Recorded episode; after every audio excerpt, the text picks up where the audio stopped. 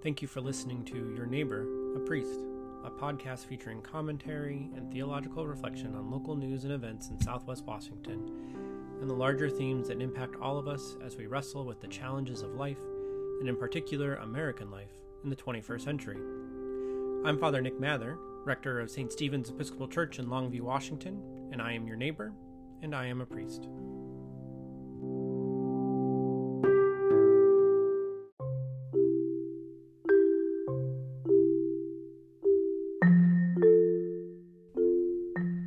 The following episode grapples with one of the more fundamental elements of our faith, and what it looks like to live into this aspect of our faith in a modern, industrial world: creation care.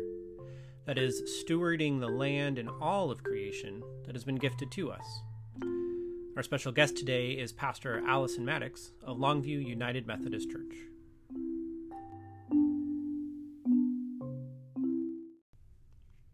I want to begin our conversation today with a reading from Scripture. In the beginning, when God created the heavens and the earth was a formless void, and darkness covered the face of the deep, while a wind from God swept over the face of the waters. Then God said, "Let there be light." And there was light. And God saw that the light was good, and God separated the light from the darkness. God called the light day, and the darkness he called night. And there was evening, and there was morning, the first day. And God said, "Let there be a dome in the midst of the waters, and let it separate the waters from the waters." So God made the dome and separated the waters that were under the dome from the waters that were above the dome. And it was so. God called the dome sky. And there was evening, and there was morning, the second day. And God said, "Let the waters under the sky be gathered together into one place, and let the dry land appear." And it was so. God called the dry land earth, and the waters that were gathered together he called seas. And God saw that it was good. Then God said, "Let the earth put forth vegetation, plants yielding seed, and fruit trees of every kind on earth that bear fruit with the seed in it." And it was so. The earth brought forth vegetation, plants yielding seed of every kind, and trees of every kind bearing fruit with the seed in it. And God saw that it was good. And there was evening, and there was morning, the third day. And God said, "Let there be lights in the dome of the sky to separate the day from the night, and let them be for signs and for seasons and for days and years, and let them be lights in the dome of the sky to give light upon the earth." And it was so. God made the two great lights, the greater light to rule the day, and the lesser light to rule the night, and the stars. God set them in the dome of the sky to give light upon the earth, to rule over the day and over the night, and to separate the light from the darkness. And God saw that it was good. And there was evening, and there was morning, the fourth day. And God said, "Let the waters bring forth swarms of living creatures, and let birds fly above the earth across the dome of the sky." So God created the great sea monsters, and every living creature that moves of every kind, with which the waters swarm, and every winged bird of every kind. And God saw that it was good. God blessed them, saying, "Be fruitful and multiply, and fill the waters in the seas, and let birds multiply on the earth." And there was evening, and there was morning, the fifth day. And God said, "Let the earth bring forth living creatures of every kind, cattle and creeping things, and wild animals of the earth of every kind." And it was so. God made the wild animals of the earth of every kind, and the cattle of every kind, and everything that creeps upon the ground of every kind. And God saw that it was good. Then God said, "Let us make humankind in our image, according to our likeness, and let them have dominion over the fish of the sea, and over the birds of the air, and over the cattle, and over all the wild animals of the earth, and over every creeping thing that creeps upon the earth." So God created humankind in his image. In the image of God he created them. Male and female he created them. God blessed them and said to them, Be fruitful and multiply, and fill the earth and subdue it, and have dominion over the fish of the sea, and over the birds of the air, and over every living thing that moves upon the earth. God said, See, I have given you every plant yielding seed that is upon the face of all the earth, and every tree with seed in its fruit. You shall have them for food. And to every beast of the earth, and to every bird of the air, and to everything that creeps on the earth, everything that has the breath of life, I have given every green plant for food. And it was so. God saw everything that he had made, and indeed it was very good. And there was evening, and there was morning, the sixth day. Thus the heavens and the earth were finished, and all their multitude. This is both a story of our creation and the basis for a lot of how we as Christians are called to live into this creation that God has bestowed upon us, given over to us in our care. For creation is deemed very good by God. And if creation is very good, then we must rise to the challenge of caring for and maintaining the reality that it is very good.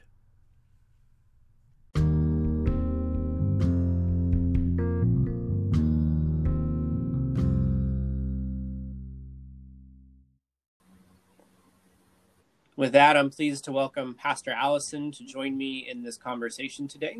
Welcome, Allison. Greetings. Good to be with you. Yeah. Well, make a special note for listeners that we're doing this in a responsible, isolated way, calling in to talk to each other over the magic of the internet and apps for recording this podcast today. The first question I just want to pose to you comes directly out of the Genesis reading that we heard earlier in this podcast. And that's this phrase that God uses on creation. So what does it mean to you when you hear that God has deemed creation as very good? That God has a particular bent toward the way God perceives creation, and therefore that lens is one for me to put on, even when I'm dealing with mosquitoes or ticks or chiggers, that there is nothing that is necessarily wasted in the economy of God, but that all is good and should be perceived as good, regardless of the impact of what might be perceived as ill is on my life at the very moment. For instance, I've been in the context before where mosquitoes carried malaria and cerebral malaria and caused death. I don't know why they exist. There was a poet named Ogden Nash who wrote a little ditty, which was that God in his wisdom made the fly and then forgot to tell us why. Which is amusing, but at the same time, I find myself challenged sometimes to see certain parts of creation good, and yet that is the way God sees it. So it is for me to try to enter into what is it God is saying to me about all of creation being very good. Mm-hmm. Yeah, definitely.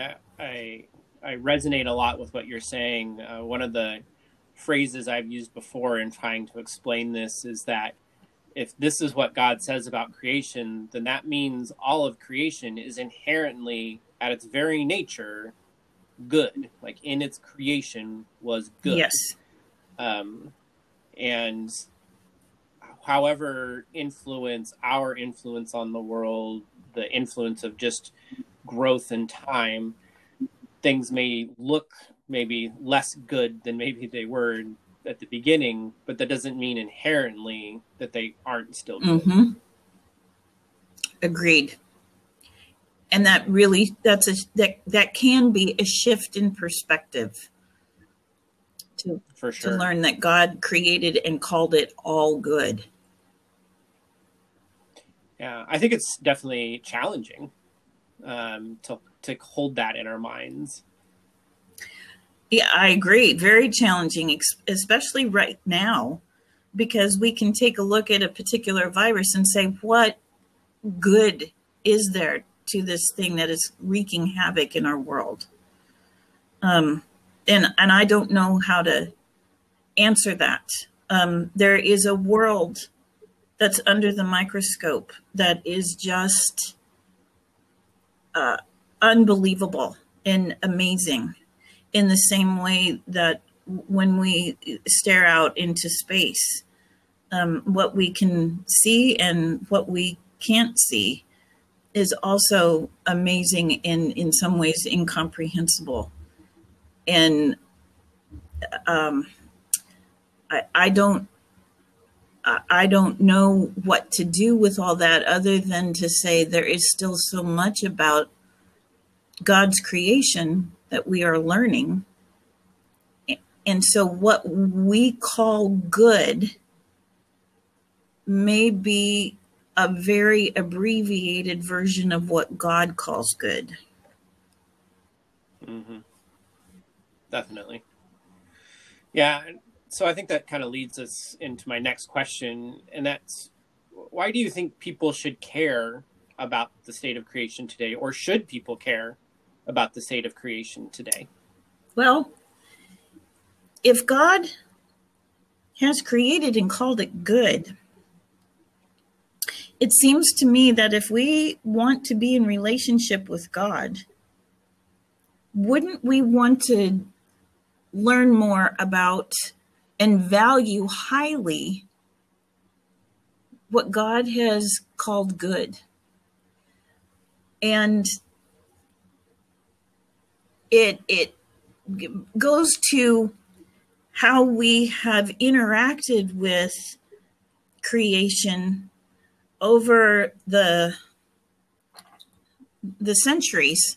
In maybe this is getting too far ahead of you, but in the way we have looked at creation as something that needed to be changed or tamed or redirected in order for it to fit what we wanted, as opposed to maybe taking a look at the way things were created, the network, the web of life that God created, and how that all fits together. I think of the butterfly effect, which I'm guessing most people are probably familiar with, but in case people aren't, it's the idea that the flapping of a butterfly's wings in a certain part of the world has the potential to exponentially impact the way air movement is occurring in another part of the world.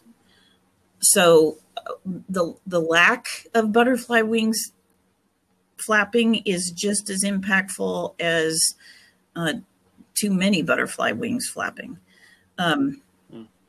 Although we're not in danger of that at this point in our history.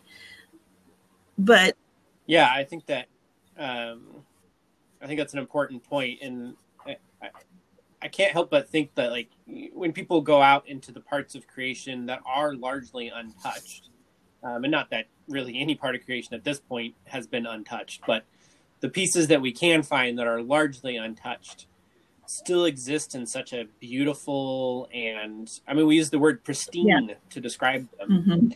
Mm-hmm. And then you look around at the parts where we have completely overtaken, and we don't use the word pristine to describe them. Right. So I think that's an important marker of our own, just even in our own understanding of the world today, of the words we use to describe different parts of creation, I think speaks to maybe how we should be thinking of all of creation. Yes. Including other humans. Mm-hmm. Yeah, definitely. Not just the air, the soil, the water, flora and fauna, but also how we take a look at other humans, and that God created and called all of it good. And that's a whole nother thing to wrap our brains around, because we're used to categorizing people in much starker terms. Yeah, for sure. And I think that kind of tails in with the next question. In the Genesis reading, the word that's used when human beings are created in terms of kind of being responsible for creation is dominion, dominion over the creation. So what does that word mean to you in the context of our roles as stewards of this creation? What does it mean, and what should it mean today for us to have dominion? Well, I'll tell you, my bias is that that's a really dangerous word, because dominion has connoted domination over the centuries, and to dominate nature meant to, rather than work with it and learn from it, it was to try to control it and shape it. I think as an example of how we've tried to change the way the Mississippi or the Missouri River flows, especially the Missouri River. And the initial benefits may not outweigh the subsequent problems of what it meant to try to change the flow of that river. So I resonate more with the idea of steward and stewardship, which dominion has the positive in some ways of talking about God and God's kingdom, but to have dominion over means to be a caretaker of, and to be charged with the welfare of that which is under your care, rather than to dominate it. Unfortunately, if we were to take a look at the way kingdoms worked in the past, it was sometimes you had kindly rulers who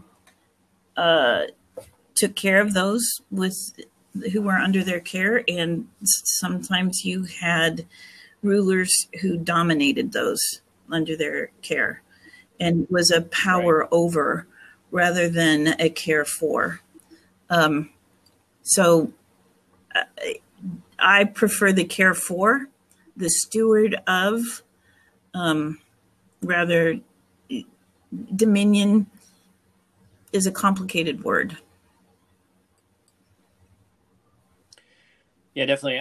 I looked up this word to make sure I had a clear understanding of what it really is at its base, at its root. I've really come to understand it. And I was struck by the sense of the word really meaning sovereignty in a lot of ways, particularly in terms of land use. And if we think about creation as being an expression of the kingdom of God, and us kind of being the sovereigns over that in place of God, being co-creators, if you will, with God in stewarding this land. What does it mean to rule over creation, but do it from that viewpoint of God and not necessarily the viewpoint that human beings have taken into positions of power and leadership and kingship, if you will. You know, our human understanding of sovereignty does not really match the understanding we have for kingdom of God or Jesus as the King of Kings.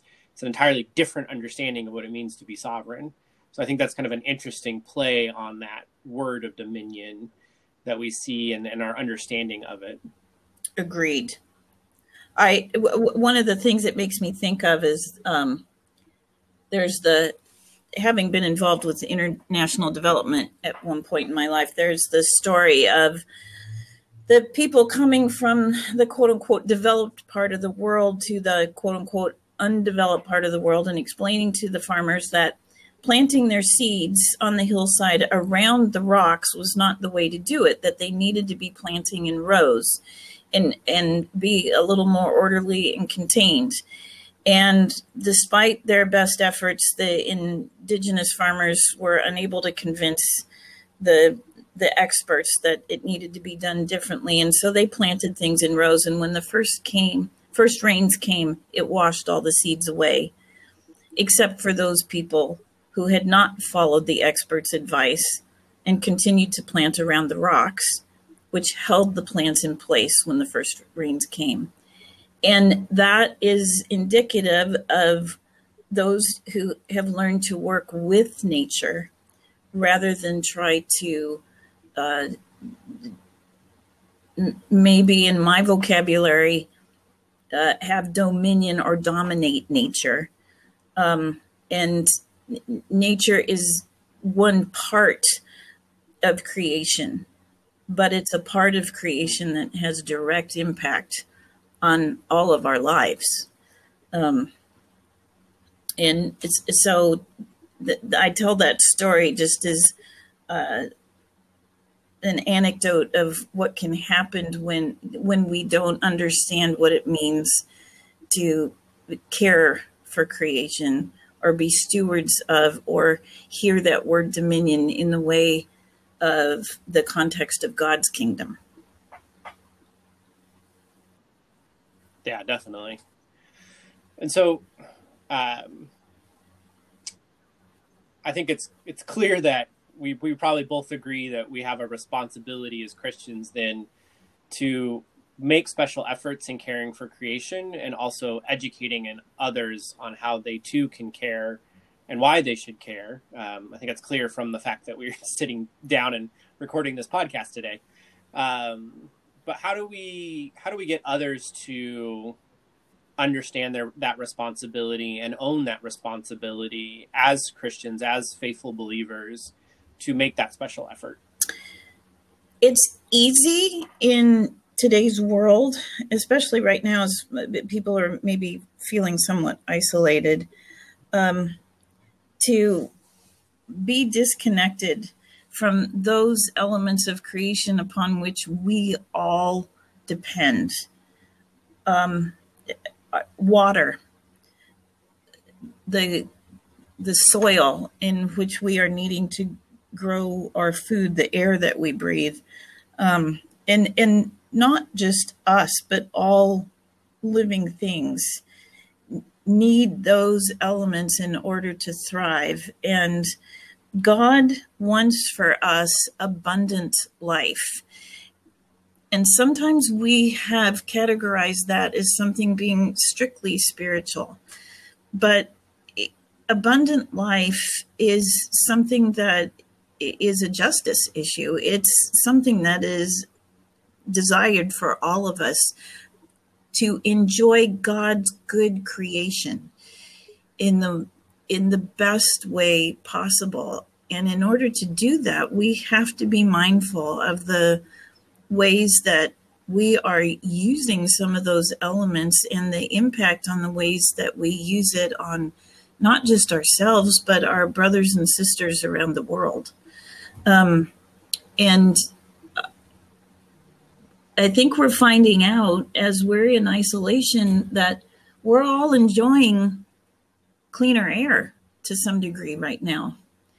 We're all enjoying maybe a different pace of life that has allowed us to reconnect with, in relationship with maybe some people that we found we just didn't have time for. It's allowed us to reconnect with listening to the birds, noticing the flowers, and taking some enjoyment in creation in a way that maybe we were losing touch with. And I think I forgot your question, Nick. No, that's perfect. That's a great answer. I just want to add one thing to that. you spoke of hearing the birds sing, and I heard a wonderful research project that's being done all over the world. Scientists in Europe and the United States and other countries across the world have actually measured the fact that songbirds are louder. They're singing louder now than they had previously because they can actually hear each other from far away.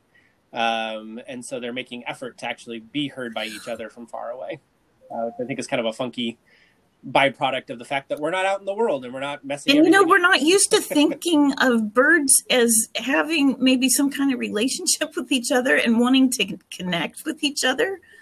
But that's what I'm kind of hearing as the subtext in what you're saying, yeah, is that all of a sudden they're discovering each other again.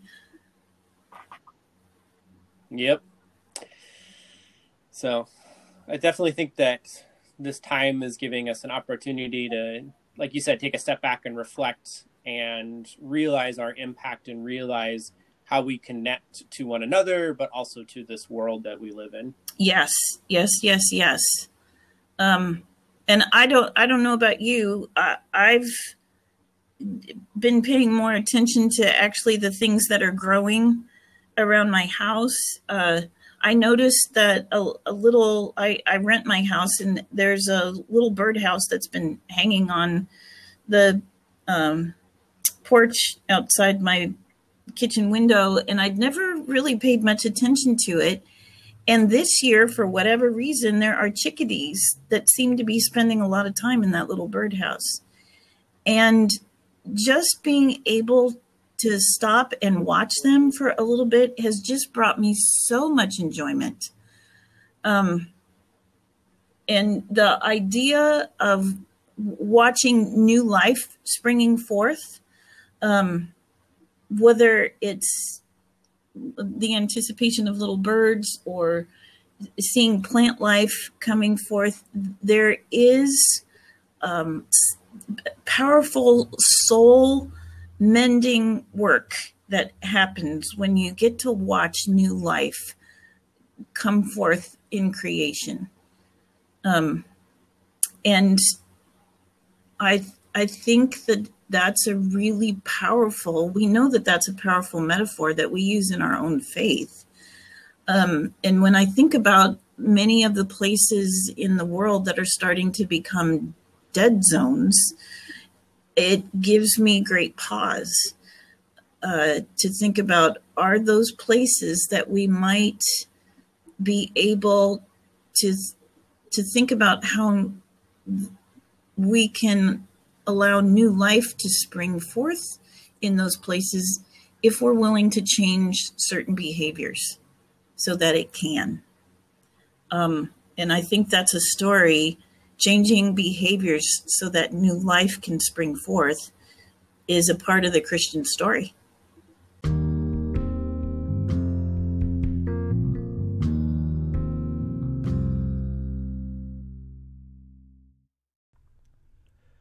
I want to thank Pastor Allison again for joining me today.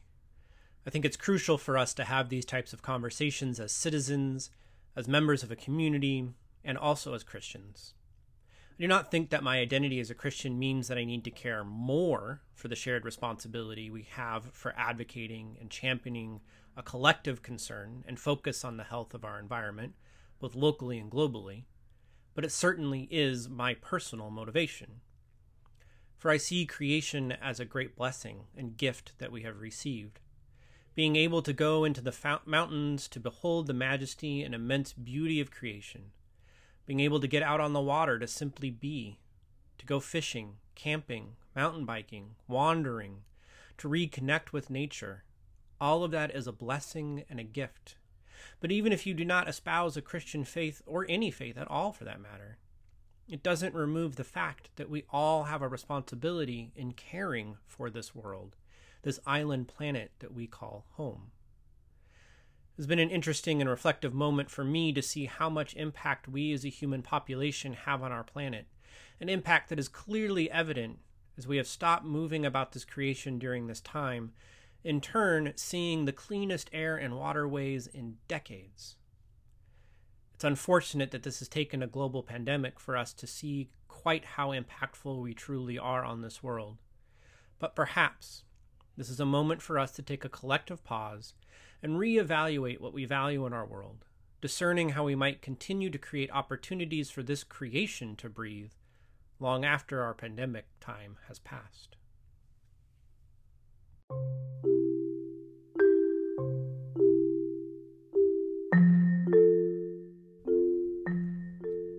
Thank you for joining me today for Your Neighbor, a Priest.